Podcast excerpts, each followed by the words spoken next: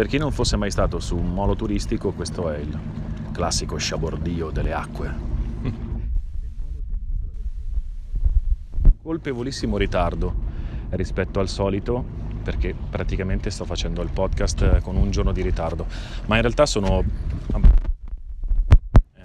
perché stamattina ho trovato la sorpresa, cioè Palermo, o meglio forse diciamo un palermitano, non Palermo, un palermitano mi ha, mi ha fatto un bel regalo, mi ha aperto il dito, mi ha rubato l'autoradio, l'inverter non funzionante, un po' di monete, ma soprattutto mi ha danneggiato il finestrino e quindi sono dovuto andare alla ricerca di un carrozziere di venerdì dieci agosto a Palermo e l'ho trovato al quinto tentativo, sono riuscito a trovarlo, sono stati dei fighi perché me l'hanno riparato praticamente in mezz'ora e quindi sono ripartito subito immediatamente per l'Isola delle Femmine. Ma veniamo a ieri.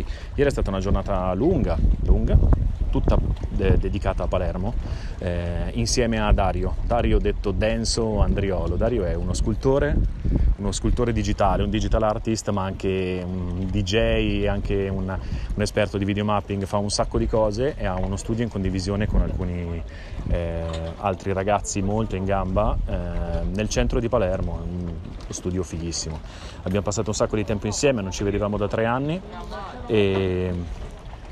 E abbiamo fatto praticamente il giro di Palermo a piedi, ovviamente nelle ore più calde della giornata. L'ho coinvolto nella mia totale disordine alimentare, infatti sono arrivato da lui a mezzogiorno, abbiamo mangiato subito una cassatina, poi abbiamo fatto passare una mezz'oretta, una mezz'oretta, una mezz'oretta e... e... Dopo abbiamo, scusate, siamo stati interrotti da un pescatore. e... Sì, cazzo.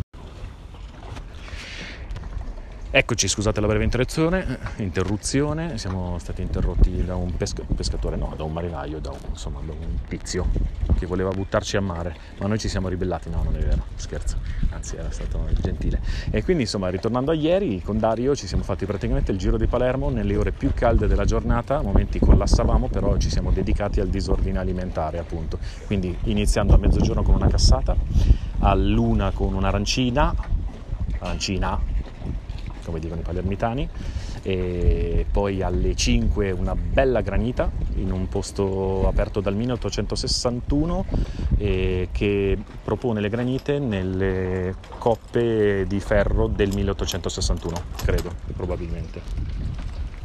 Eh, no, in realtà no, però era veramente spettacolare, infatti secondo me ha vinto alla grandissima la granita palermitana rispetto a quella catanese. Mi spiace per gli amici catanesi, anche per quelli di Scilla, però io voto assolutamente Palermo.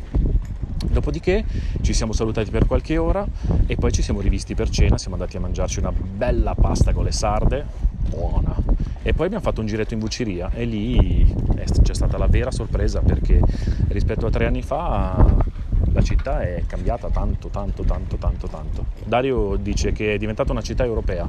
In un certo senso ha ragione, nel senso che è piena di turisti, ma anche la Vucciria, che era un posto, diciamo, molto palermitano e neanche troppo, troppo, troppo raccomandabile, diciamo, per i propri turisti, turistoni, quelli che si vedono lontano un miglio, essere tali, è diventata un posto internazionale. Addirittura il bancone del pesce in, nel centro della Vucciria ha i cartelli in quattro lingue diverse, che è un fatto, è assolutamente un fatto. Infatti lui è molto, molto attonito rispetto a questa cosa qua, però questo è il segno dei tempi che cambiano. E Palermo si sta evolvendo in una direzione che forse tutto sommato non gli fa male, anzi eh, io ho notato che la città è un po' meno drammatica, mettiamola così, e un po' più allegra forse da un certo punto di vista, e poi credo che dal punto di vista economico questa cosa forse stia convenendo un po' a tutti, però Palermo è sempre Palermo ed è bellissima. A domani.